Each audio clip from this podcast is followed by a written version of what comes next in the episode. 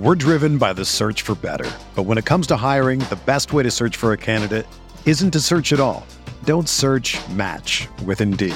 Indeed is your matching and hiring platform with over 350 million global monthly visitors, according to Indeed data, and a matching engine that helps you find quality candidates fast. Ditch the busy work. Use Indeed for scheduling, screening, and messaging so you can connect with candidates faster. Leveraging over 140 million qualifications and preferences every day, Indeed's matching engine is constantly learning from your preferences, so the more you use Indeed, the better it gets. Join more than 3.5 million businesses worldwide that use Indeed to hire great talent fast. And listeners of this show will get a $75 sponsored job credit to get your jobs more visibility at Indeed.com slash BlueWire. Just go to Indeed.com slash BlueWire right now and support our show by saying that you heard about Indeed on this podcast. That's Indeed.com slash BlueWire. Terms and conditions apply. Need to hire? You need Indeed.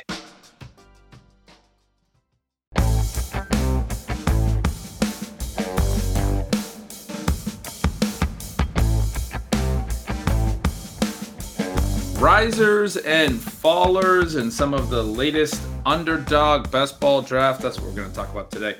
On Stealing Bananas, I'm Ben Gretch. Find my newsletter, bengretch.substack.com. With me, as always, is Shawn Siegele. And you can find all his great work over at RotoViz. And Shawn, I just got back from my little jaunt to Hawaii for my sister's wedding. It was fantastic. I'm a little bit out of the loop, but we're going to have a kind of a quick quick little chat today about some risers and fallers. Maybe you can update me on, on some of the reasons that these players have been rising and falling. Well, Ben is here. He is ready. He's got that sun tan slash sunburn, some peeling skin. He enjoyed the luau. He shared some of his uh, airplane Wi-Fi shenanigans before the show. So we're excited to have him. I was I was excited to play some Hawaii golf. Played good golf. Shot in the 80s three times. That's good for me. You're not a big golfer, so that probably. I'm not, but no, I mean that's fantastic. I mean, I don't know how easy the course was, but 80s is going to be good for non-professionals. So. Yeah, yeah, it was. I mean, high 80s, but I'll take it. I'll take it. Yeah, that was fun. The beach, the the pool, the the food, the drinks, all that stuff. You know, the I haven't been to Hawaii since I was a kid, but it was fun to go do the kind of some of the cliche stuff. I guess drink uh, pina coladas and mai tais and all that. Yeah, that's perfect. I had a chance to go once, uh, eight or nine years ago now, and I recommend it to anybody who has the chance. Pretty cool being out there. And then it was sort of funny. Uh, I did a little, uh, for anyone who listened, I did sort of a, a mid-roll break-in where I explained for anyone who had missed it that we had recorded our Superflex underdog draft a full week ago uh, in the interim, that tournament has almost completely filled. And so by the time some listeners are listening to it, uh, a, a, lot more drafts have happened since ours. I was looking back on it though, and the more I look at that team, I'm I'm excited for it. If we can get those two quarterbacks to stay healthy, the rest of that team is absolutely loaded. So we're fired up about that. And then today we're going to look at some risers and fallers in underdog ADP. We have the tool up on the site with a variety of cool things you can add that to the Underdog Advanced Rate Explorer and the Underdog Roster Construction Explorer as you're doing your research there. And there have been some risers, there have been some followers, even though we are in the dead time of the NFL season. There are some tidbits of news trickling out.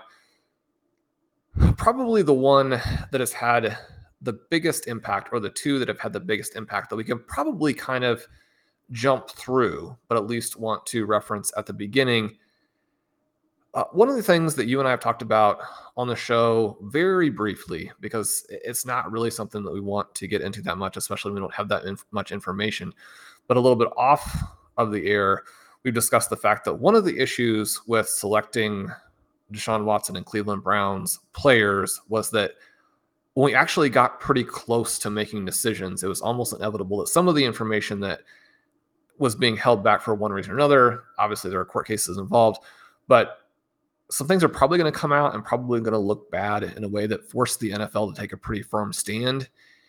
And that is what has happened.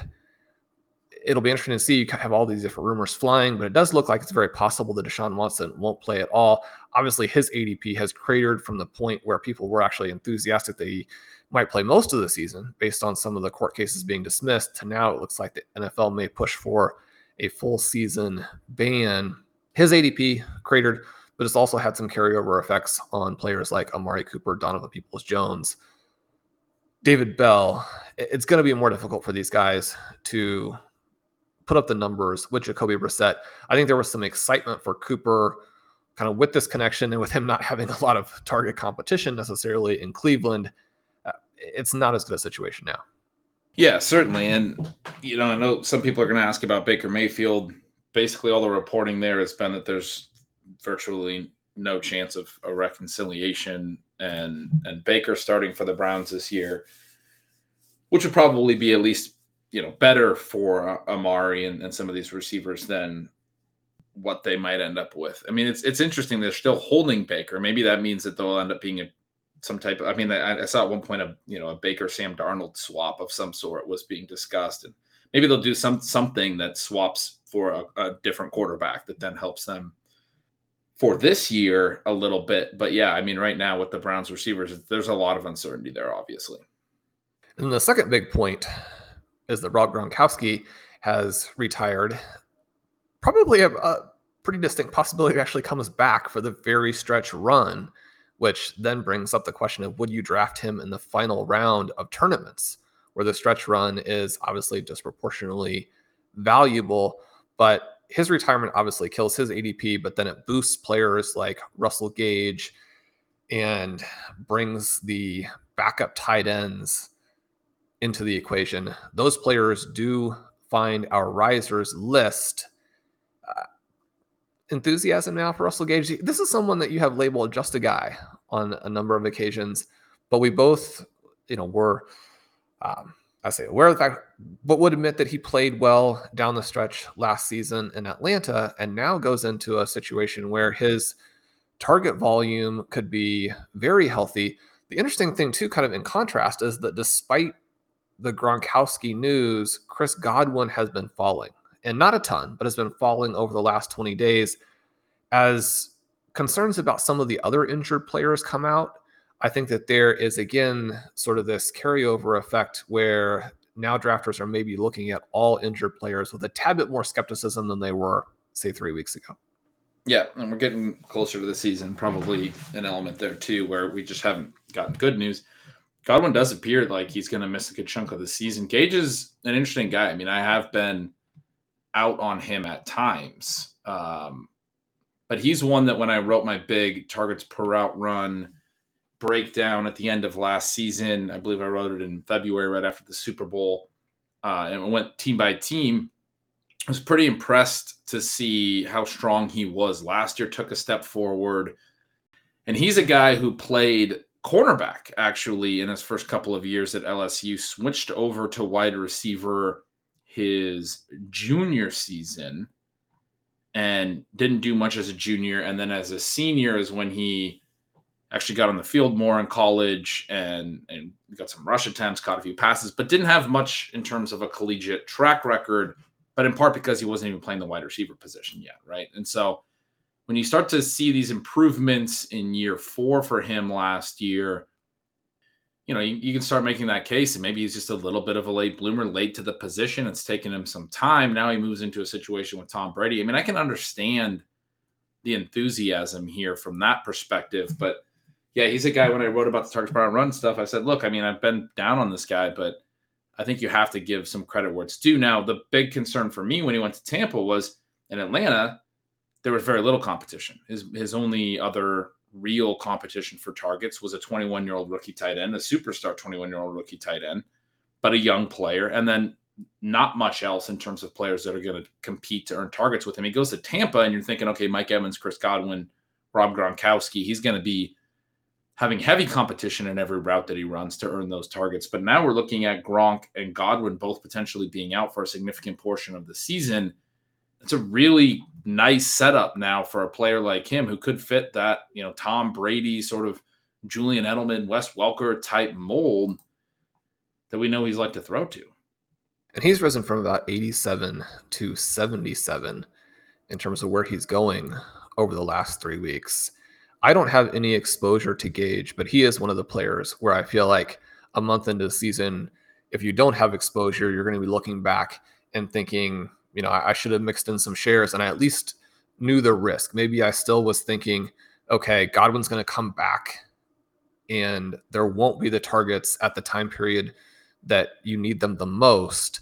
But he does look right now like he'll be the type of player who can get you off to a fast start and put you in the mix. And one of the things that I do like to keep emphasizing with all of these tournament teams, and then certainly as we move into redraft and you're trying to beat uh, your college friends, you're moving into redraft and you're trying to win the FFPC main event, that it's so easy for us to discount the idea of just getting there. But if you have a season where you get 75, 80% of your teams into the big tournament, that gives you a dramatic advantage over somebody who maybe has a slightly better uh, team in terms of being playoff optimized, but only gets you know one team into the postseason. Yeah, for sure. I mean, there's going to be a lot of variance in those late weeks. Uh, we know that, and yeah, Gage could be a pretty big piece, I guess, to help you get there. It, it will be an open question, like you said. I mean, if Godwin comes back, I, I, mean, I still expect Godwin to come back and play well down the stretch and be, to, to pretty quickly become the number one target again. We've talked a little bit this offseason about how his targets run were improving last year. Evans had fallen off to sort of a career low.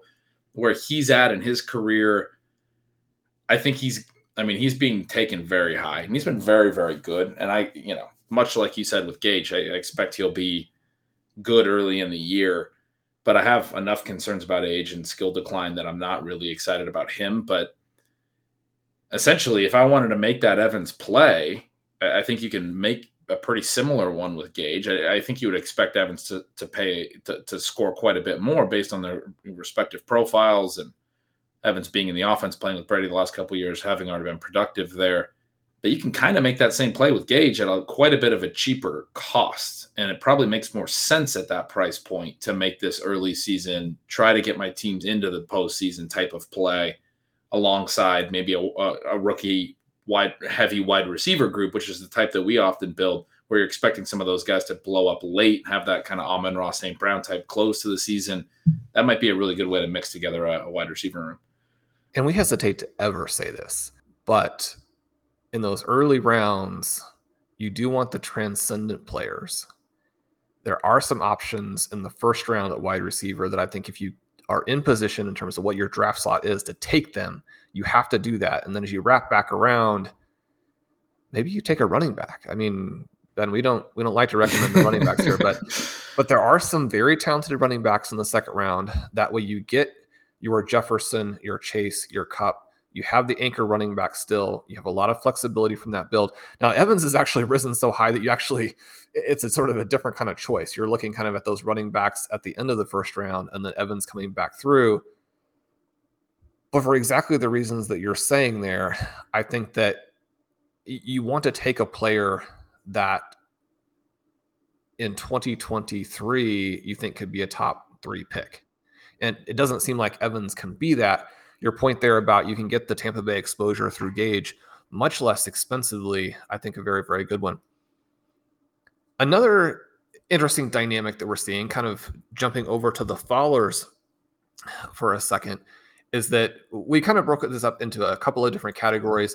The first one was sort of looking at one through 40 ish altogether, the second looking at sort of one through 75, uh, just to get a little bit of a different sense, because obviously the amount of the rise or the decline is going to mean different things in different areas of the draft. But if we look at that bigger category first, we see fallers that include Jameson Williams, Treylon Burks, and Skyy Moore. In the more limited category, we see Drake London. This, I think, is uh, so interesting because one of the things that you and I have been hammering is that we think these rookie wide receivers are actually undervalued but they are now falling from those prices, which benefits us even more. But there are different dynamics at play here, right? Drake London, uh, things seem to be very positive. He's moved into that top rookie wide receiver slot with Treylon Burks having trouble. These other guys, it's much clearer why they are falling. the injury situation with Jameson Williams, similar to what we were talking about with Chris Godwin, people starting to realize he's probably not going to give you the production you need over the first half of the season. Skyy Moore, actually, with that hamstring injury, missing the Chiefs' offseason activities means that you miss out on all the puff pieces and you miss out on all the buzz. And so, for drafters who actually do want to load up on Moore, this is fantastic because now we're going to anchor to a slightly different ADP. Even once those puff pieces start to come out now in July and August. And if he tears up the preseason, at least he'll be rising from a lower point as opposed from already the very elevated ADP that he had before. You and I are big Skyy Moore fans, but in part because of a show that I think that you may be involved in. Uh, Skyy Moore's ADP was probably a little bit out of control. And then obviously the situation with Treylon Burks having trouble, uh, probably with some medical issues or a combination of medical issues and conditioning. But his offseason practices have really pushed him down the board.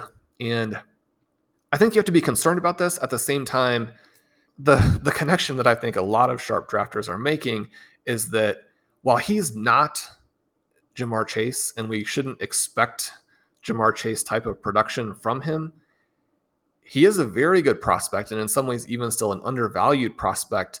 And now he's getting hit over the head with something that, I mean, yeah, it's a red flag, just like Ja'Marr Chase really struggling in, in training camp last year. I mean, that's a red flag, but you can't prioritize that above the body of work. And again, if you like Burks, you're now going to get a much better price. It's really a gift to drafters who are wanting to target these receivers. Again, with the exception of Williams, who again probably won't play enough. Yeah, the Chase comp is, is a great one because we saw him fall last year. We saw obviously as soon as the regular season started, he was he was crushing right away. I remember writing about that a little bit in the newsletter last year when he was falling and how that was really making him a great target.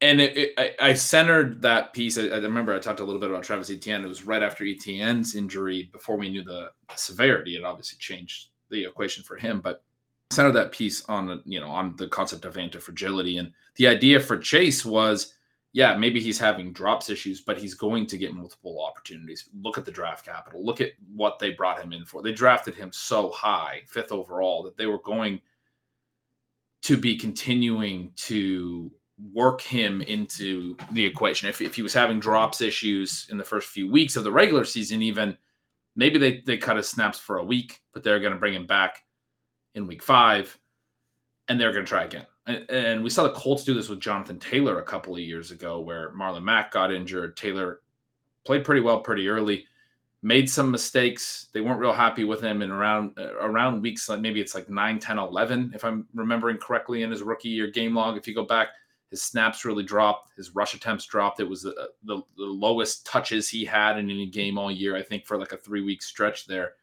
But then he came back after that and had the monster late season run. And that's what we already are thinking about with our rookie picks is that there's this long term trend where a lot of times they just hit later in the year. Part of that's there's going to be some growing pains, right? They don't know the offense yet. They don't know the league yet. They're going to have to learn a few things throughout the year. That can start here in training camp. Like, yeah, okay, Treylon Burks absolutely hitting the ground running with flying colors and getting nothing but positive reports would be preferred. But now we're getting a better price on something that we know for a lot of rookies lasts actually into the season where they don't necessarily hit the ground running for the first few months. And yet we also know for Burks, the draft capital's there. They traded away AJ Brown and drafted him like right behind that. It was a very clear signal. They don't have other receiving options. They brought in Robert Woods.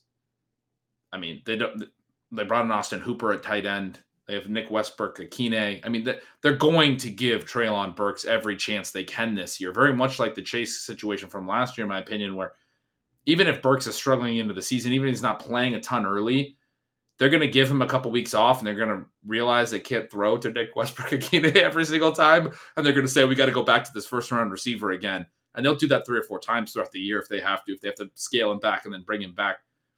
He's going to get his opportunities and so again, this sort of anti-fragile or anti-fragility point is just that everything that could break should break positively for a guy that's in his situation.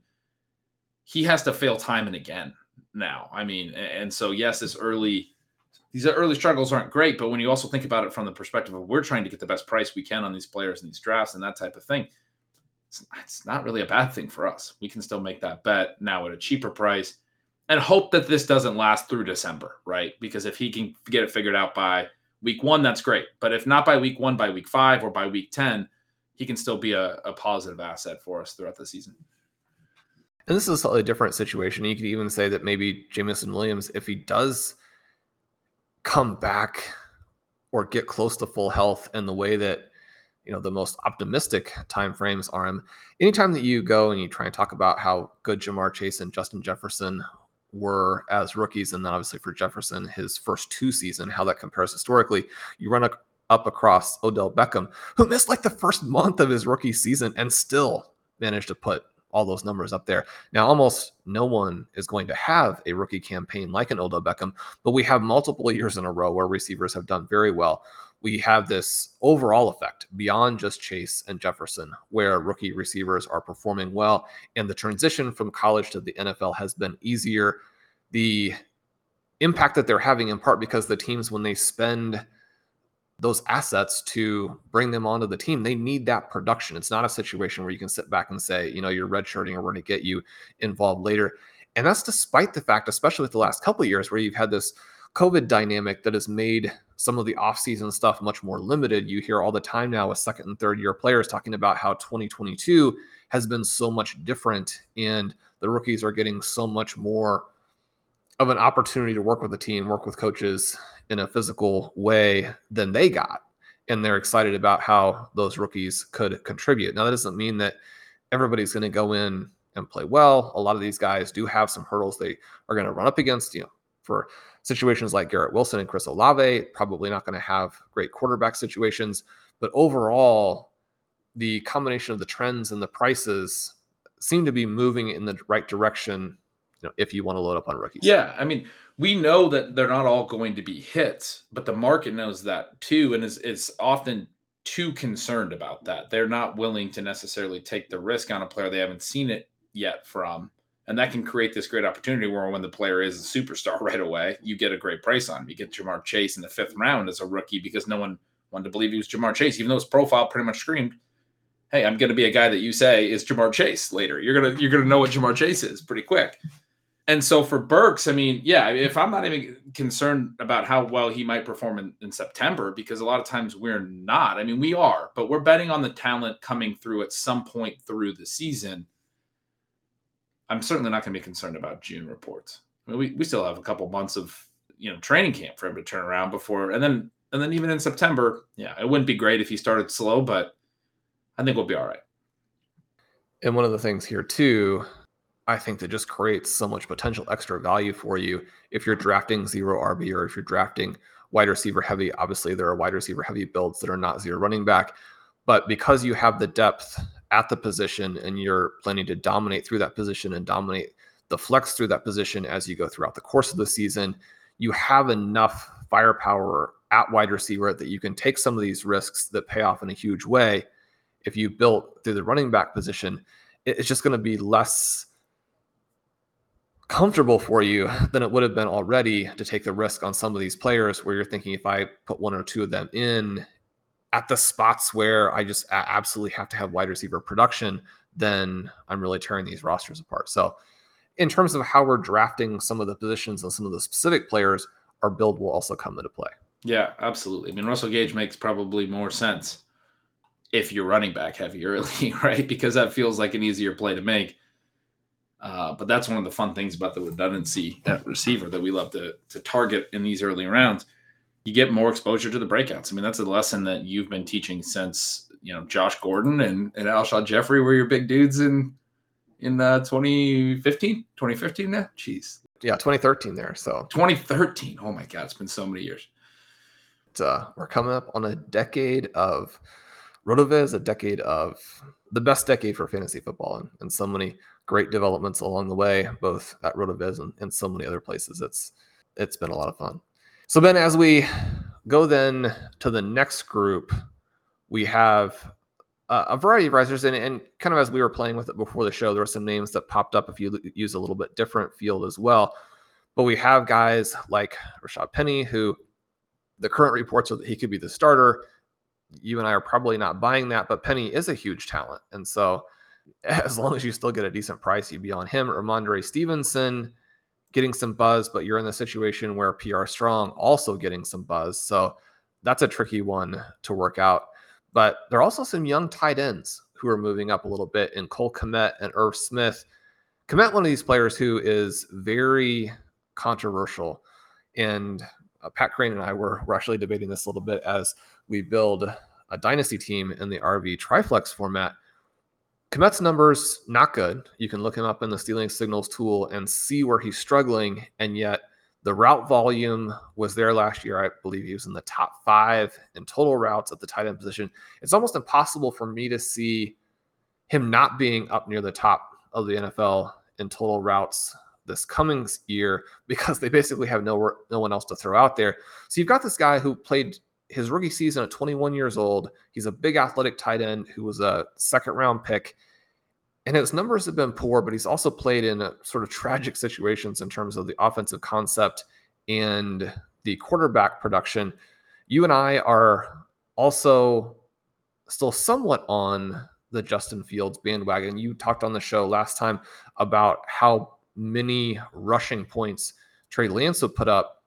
Justin Fields, someone who I believe, went for 452 rushing yards in a relatively limited number of snaps compared to what the rest of the quarterback position of the guys we think of starters last season. He could have big rushing numbers.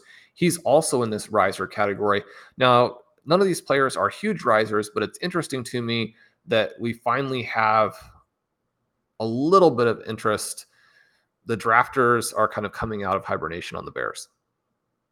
Yeah, it, I mean, I, am still I don't know. Maybe I'm a, I'm just a, I'm I'm a little bit shell shocked from last year still, but I'm I'm I'm excited for Fields in real life. I'm still a little bit skeptical in fantasy. I don't know if he has the same type of elite rushing upside that I was talking about with Lance in terms of just what we saw in the first year.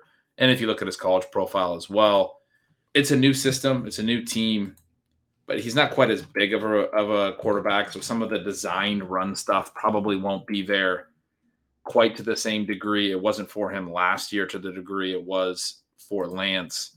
And actually, Fields only had design runs on 7.6% of his dropbacks, whereas Lance was way up at like 30%. He did scramble at a pretty healthy clip, and I think, you know, I, I, hope we'll see more of that. They did a lot of the quick release stuff with him last year. They were running everyone on curls and, and basically just letting the DBs play moving forward because it was so clear that they were not going to let the plays develop. And we've talked a little bit about that, that we're excited. Hopefully the Bears will let him play a little more like Russell Wilson. I think it's the comp you made the last we talked about it, where extend some plays, make some plays downfield. That's what he did so well at Ohio State.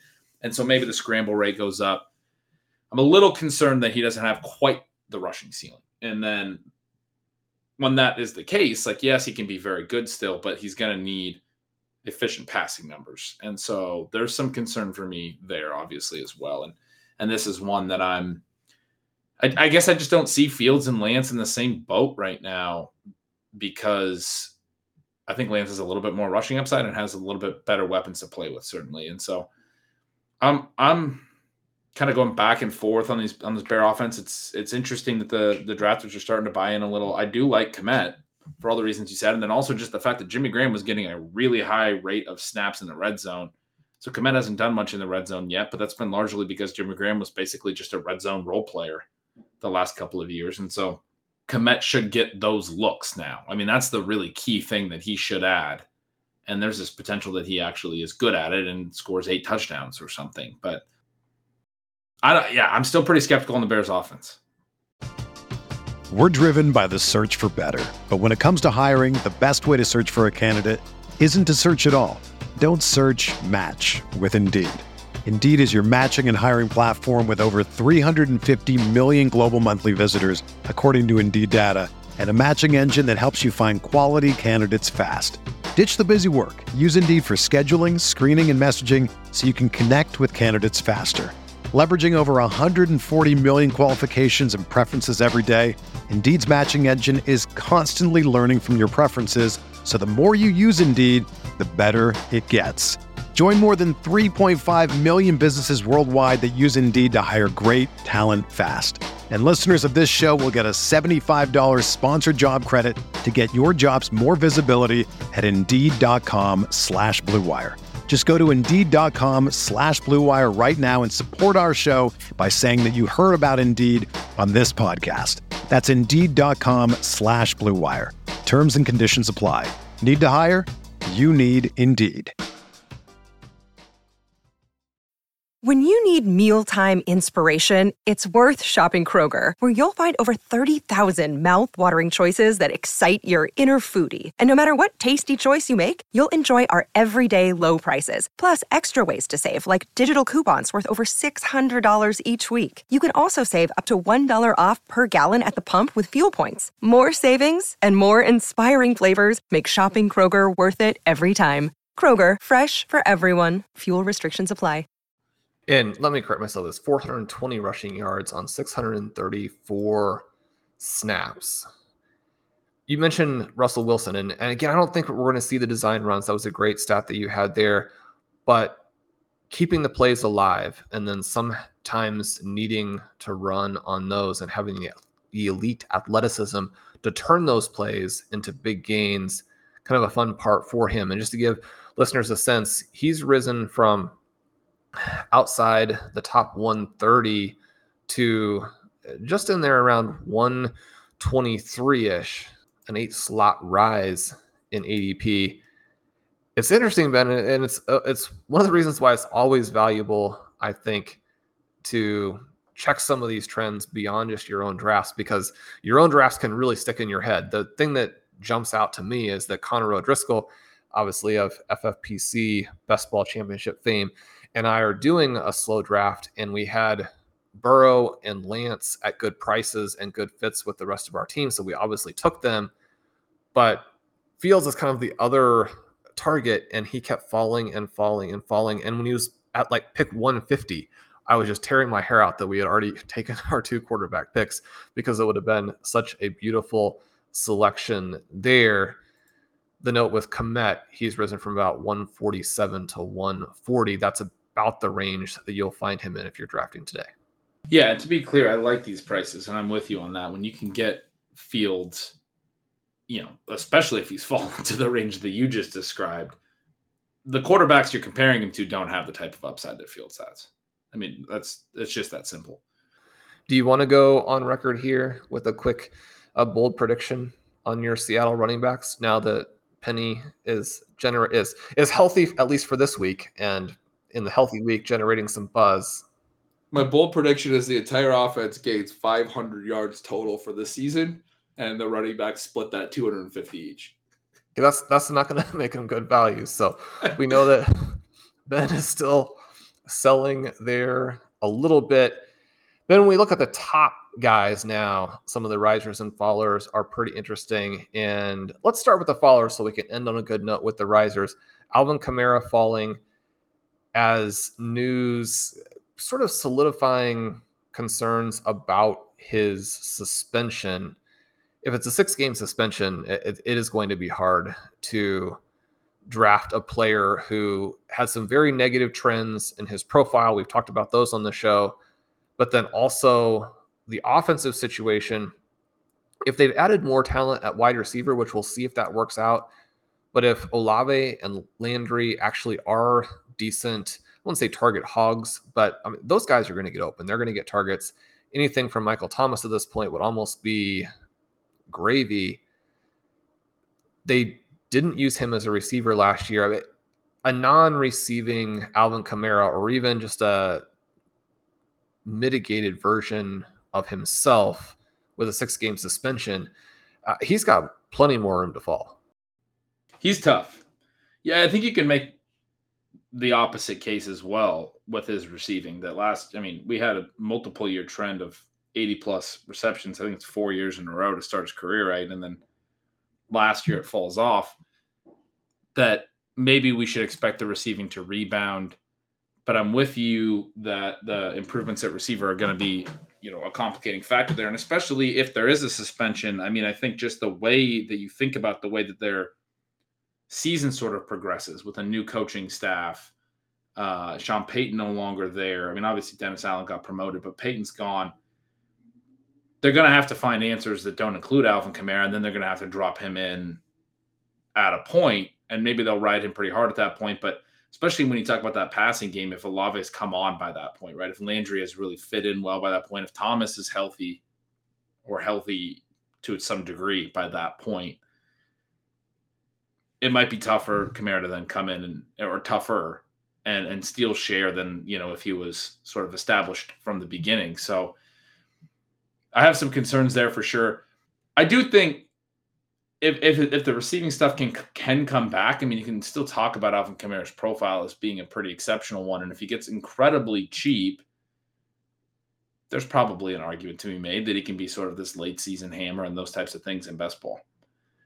Then Patrick Mahomes' ADP has fallen a handful of slots here. He's gone from about 40 to about 46. Does this change anything for him? I do. Do you have any kind of? Uh, you mentioned that you brought a luau, so I know you're not tracking like what Patrick Mahomes has been up to in the last week, but is this a little bit connected to the fact that we're not getting the type of juju buzz that we'll get later if he's healthy and we're not getting Skyy Moore buzz and people are having a harder time envisioning how the weapons help him. I just selected Justin Herbert in a dynasty startup and have gone from being, you know, mildly on his bandwagon to like trying to drive the bus. just that's one of the effects that you have when you add these players onto important teams for you. And you always want to be aware of that fact that as you draft a player, you end up elevating them in your personal, not necessarily rankings, but kind of your emotional ranking will change a little bit. And it's easier to be like, oh, well, you know, Joshua Palmer and Gerald Everett are going to catch a bunch of passes. Alvin Kamara is going to again be the best receiving back in the NFL. There are enough weapons for him, but the reality still for me is that the Chiefs have now actually built in more possible ways for Mahomes to flourish than even some of the teams and some of the quarterbacks in that range that I think people are more excited about the weapon. So, I mean, this is a topic we've gone over. We're enthusiastic about the Chiefs, but is there anything here that is substantive, or you think this is just kind of bouncing around as we kind of move through the, the doldrums?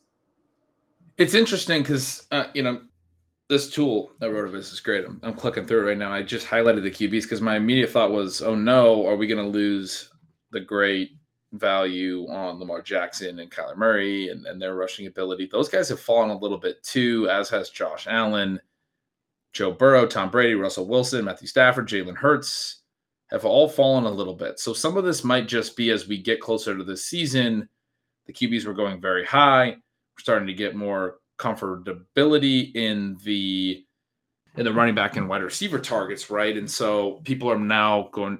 I mean, we, we see this most most off seasons having said that, Trey Lance is rising, which we talked about, and maybe we had a little something to do with. I saw a few tweets about our show. People seem to enjoy it.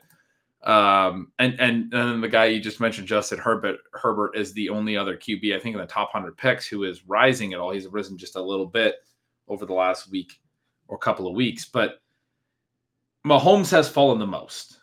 Brady second most, and I, you know we talked about some of the stuff that's going on with the Bucs. Everyone else just you know within one ADP spot to or, or a fraction of an ADP spot to maybe two ADP spots, just like just small falls. Mahomes about a half a round, six spots.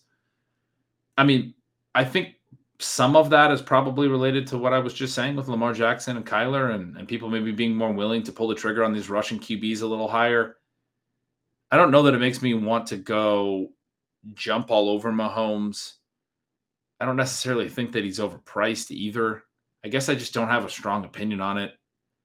Um, but the fall probably was warranted when you can consider the the other quarterbacks that you can get after him. Does that does that make sense? I think it does. I think it's exactly right.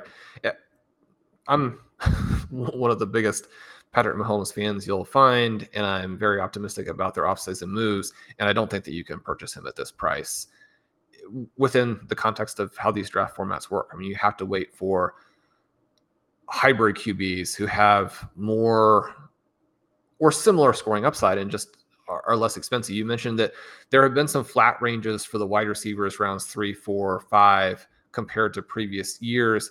And yet, I do think that as things shuffle just a little bit, you can kind of find a pathway through it in the drafts that we've done together, in the drafts I've done with Column for OT, and some of the drafts I'm doing with our best ball gurus over on the site.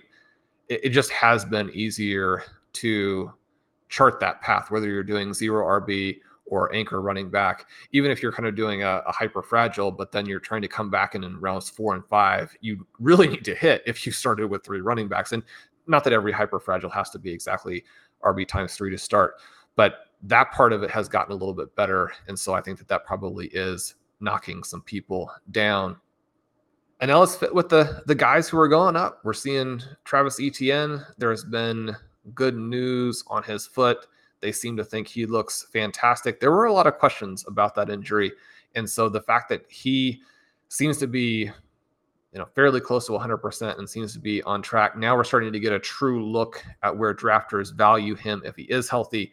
The other back with a little bit of a similar dynamic but also then has the news coming out that what we all expect or at least hope for that the Giants coaching staff is going to use Saquon Barkley as the receiving superstar that he is. It's fortunate, and, and this is one of the things we talked about early that you want to take advantage of, and you're not going to always be right, but you want to take advantage of ADPs that seem completely out of whack. And if you have builds, and even builds in specific formats, because formats are obviously not all the same, where you can take advantage of ADPs that are off early. And an ADP that's off by a half round early is significant. It's going to change how you want to build things out. Etienne and Barkley getting more expensive. It's great news for them. It's bad news for drafters who are trying to get in some hyper fragile builds before those prices rose. Yeah, Etienne especially has been a bummer because I'm not drafting as much as I'd like to be, and, and he's someone we've really liked and talked about as a clear target, and then you see that some of that equity just evaporate over the last couple of weeks. You go over the last month, he's risen, you know, a round and a half, not just a, half a round. It's been pretty substantial, and and for good reason. And we're excited about what he could bring. But and I, I still think he's a value where he's wound up. But it's a you know a very positive note for anyone who had been getting a lot of Etienne earlier in the offseason. I don't expect that trend to reverse Barkley's interesting. A lot of lot of excitement there, and and we've been excited about him and on him, but there's probably a point where Barkley can get a little too expensive for me. So I'll be interested to track him. Uh, another one who's risen a little bit over the last few days is Ezekiel Elliott. I'm not sure if you mentioned him, but I've seen some tweets about him. I was, you know, certainly still trying to to check Twitter a little bit while I was on vacation, and I, I saw some comments that were saying that he's just mispriced. I mean, I hope he keeps rising because I personally don't think he's mispriced. Yeah, I don't. I don't have. Well, I just I wouldn't say I have an unbiased look at him. Our projections are going to have him as not a good value, and yet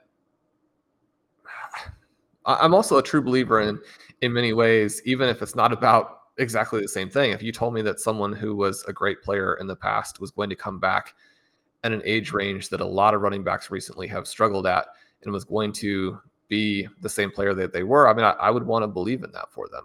And I do think that there's a dynamic here where as we get further along, and this is something that you really emphasize, but as we get further along and as we get closer to the point where the Cowboys can kind of make that flip in their heads, where there's no longer so much pressure to say the contract has to dictate who plays, then Tony Pollard and his far better statistical profile is going to come into play more. But there is an element where even last year, when he was clearly so good and Elliott was so bad, he didn't play nearly enough.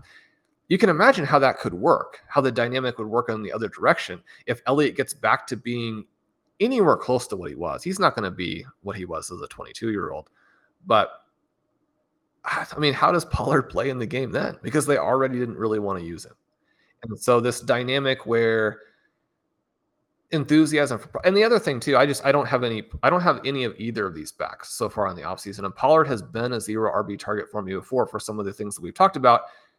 And yet, even with the great peripherals this season, I think you're looking at a situation where even if he end, ends up getting thrust into the starting role, there are going to be more limits on him and what he does with that role and how many snaps he plays than someone like AJ Dillon, who is also rising. And you're like, I mean, how is AJ Dillon rising as a backup from a price that was already so high?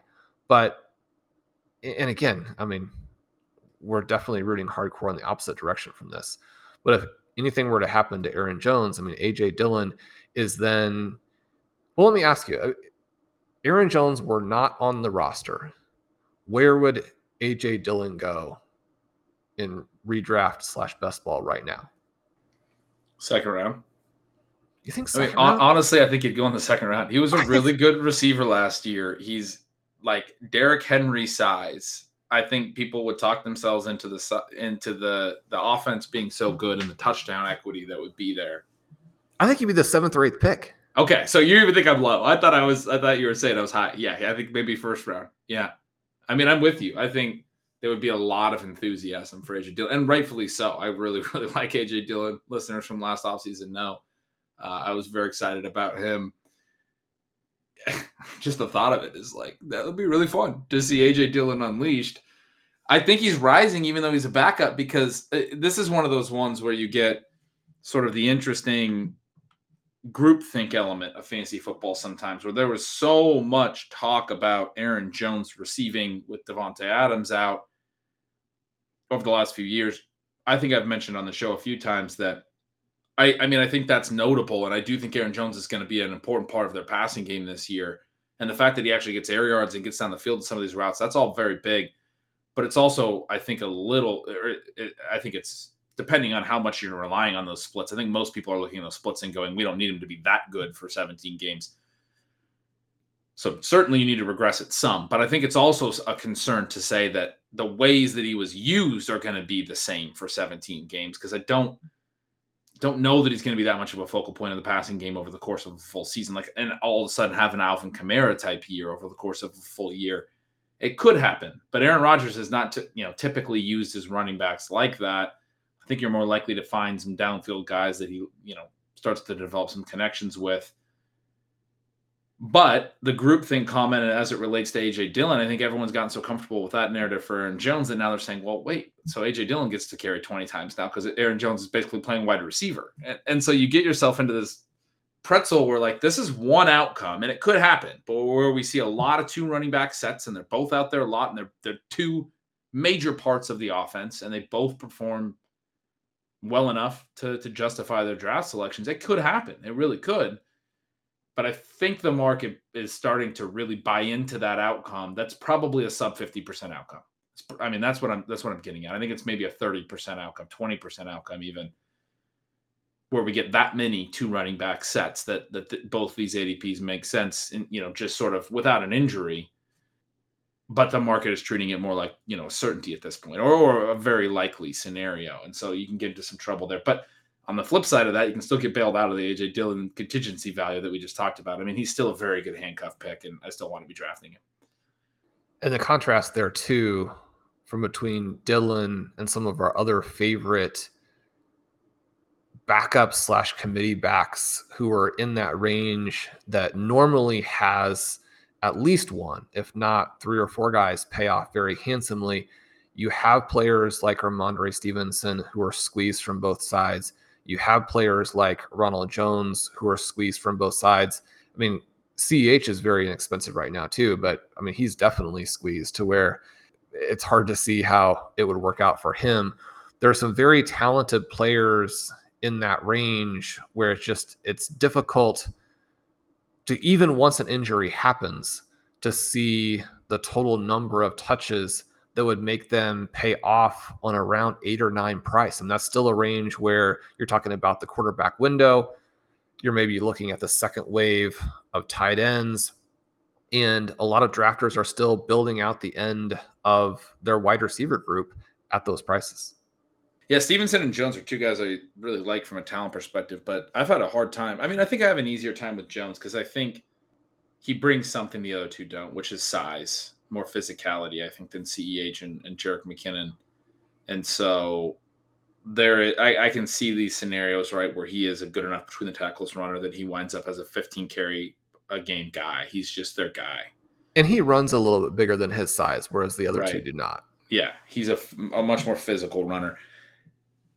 Stevenson, I really like. The hard thing for me with him has been trying to figure out sort of what he brings that the others don't. And you're right. I mean, getting squeezed from both sides. The you know, there's concern about James White's health. I made the little, uh, I made a comment recently about uh, Ty Montgomery, and and you know they they have they like they gave him some guaranteed money, and they have him on the roster now. I mean, I think they have options in the pass catching role, and they didn't really use Stevenson that much in that role. You can't lose Brandon Bolden not fill that slot though. I mean, that's well. So let's talk about the Patriots are doing. The the fact, yeah, yes, that's. I mean, funny and and also kind of like hilarious. But Brandon Bolden last year was the guy that was keeping Stevenson from playing on third downs, right? So they, they did actually treat that as a, an independent slot, even when White was gone. They were like, we want Brandon Bolden to be that guy, you know? So if you can't get that role away from Brandon Bolden, and now they brought in Ty Montgomery, which, you know, like Ty Montgomery probably shouldn't matter, but they did give him 300,000 guaranteed and $4 million deal over two years if he actually stays with them for two years. I mean, it's that's not a terrible deal for where Ty Montgomery is in his career. I, I just I have a hard time seeing Stevenson catching, you know, 40, 50 balls and, and being that main pass catcher for the the third down back for the Patriots. And so it's, you know, can he can he break free from Harris? But then you're also talking about how good Pierre Strong looks. They're gonna shuffle their backs. He's probably gonna have some good moments. We really do like Stevenson, but he's one I've had a hard time pulling the trigger on. And because you have that best ball dynamic, it is easier to play the Patriots in that, but not at the prices that you're getting. I mean, Harris and Stevenson, yeah, I mean, they're not priced like starters, but they're priced like guys that you're going to need to have in your lineup more than a handful of times during the season. Right, and especially if you're building like we are. I mean, they're they're this price range where they might be our RB one or at least our RB, you know, three or something, and there's other guys in those ranges that you know we we're obviously going to shy away from guaranteed touches, but I feel a lot more comfortable about their potential for work throughout the season and various avenues to really big workloads and and you know much you know more spike weeks and, and those types of things. Stevenson feels like he's going to need a few injuries and him for him to play well. You're kind of doing a two step and and for Pierre Strong to not play well, you know, to not immediately be a guy who also demands a share of the work because we know Belichick will will mix in all a, lot of different guys if if that's the way that you know makes the most sense. And they do like Harris, so yeah, I mean it's that's a backfield that I'm. I mean, I guess if I was taking shots on it, it would probably be Strong late, but or the pass catchers. James White is very affordable. The injury stuff's a little concerning, but you can get him pretty cheap for a guy who might if he plays, catch you know 50 balls. Yeah, I, I'm such a big Pierre Strong fan, and when he ended up in New England, it's like that's just the end now. I mean, there's there's never going to be anything else with him, but the news has been good, and in the last round, you're trying to diversify a little bit. You're trying to hit on that guy who not only scores, which any 20th rounder who can score for you is going to be a big deal, but also someone who scores and is not on a lot of other rosters. Then you're sitting in a situation where you're really moving through both the regular season and then have that tournament team that could come up with the big money for you. Ben, it's been great to have you back. I'm glad to see that despite the peeling, you do look like you are in one shape there. And we'll be back next week with some more stealing bananas. But this has been a, a fun episode. Uh, thanks for going through the RotoViz underdog ADP tool with me, looking at some risers and fallers. We'll keep you guys updated on how these players are moving throughout the course of the season. Obviously, some we clearly connected to news, and then other movements will be the community actually changing opinions on how these guys are going to fit within teams, how they see injuries, that type of thing. Staying ahead of some of these trends, getting guys when they are at good prices, targeting some of the fallers. It, being able to distinguish between the followers that you think are going to go down another three or four rounds and the followers who you want to buy as they slide because once that slide stops, it's going to skyrocket back in the direction, get a little bit of that slingshot action. We want to be able to tell the difference there. So that'll do it for today. This has been Stealing Bananas. I'm Shawn Siegele. With me, as always, is Ben Gretch. You can follow at Yards Per Gretch. Make sure you sign up for Stealing Signals. And if you want to join us over at RotoViz, you can use the coupon code RV Radio 2022 at checkout for a 10% discount. And a happy July 4th, everyone. Celebrate, be safe, subscribe to the Stealing Bananas feed as, as part of your holidays. We'll see you guys soon.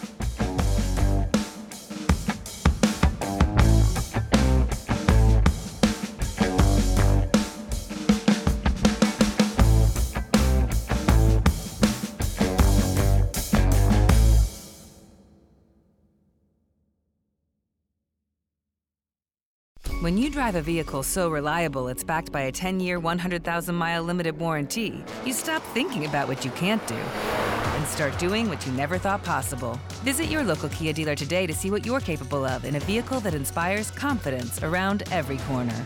Kia, movement that inspires. Call 800 333 4KIA for details. Always drive safely. Limited inventory available. Warranties include 10 year 100,000 mile powertrain and 5 year 60,000 mile basic. Warranties are limited. See retailer for details.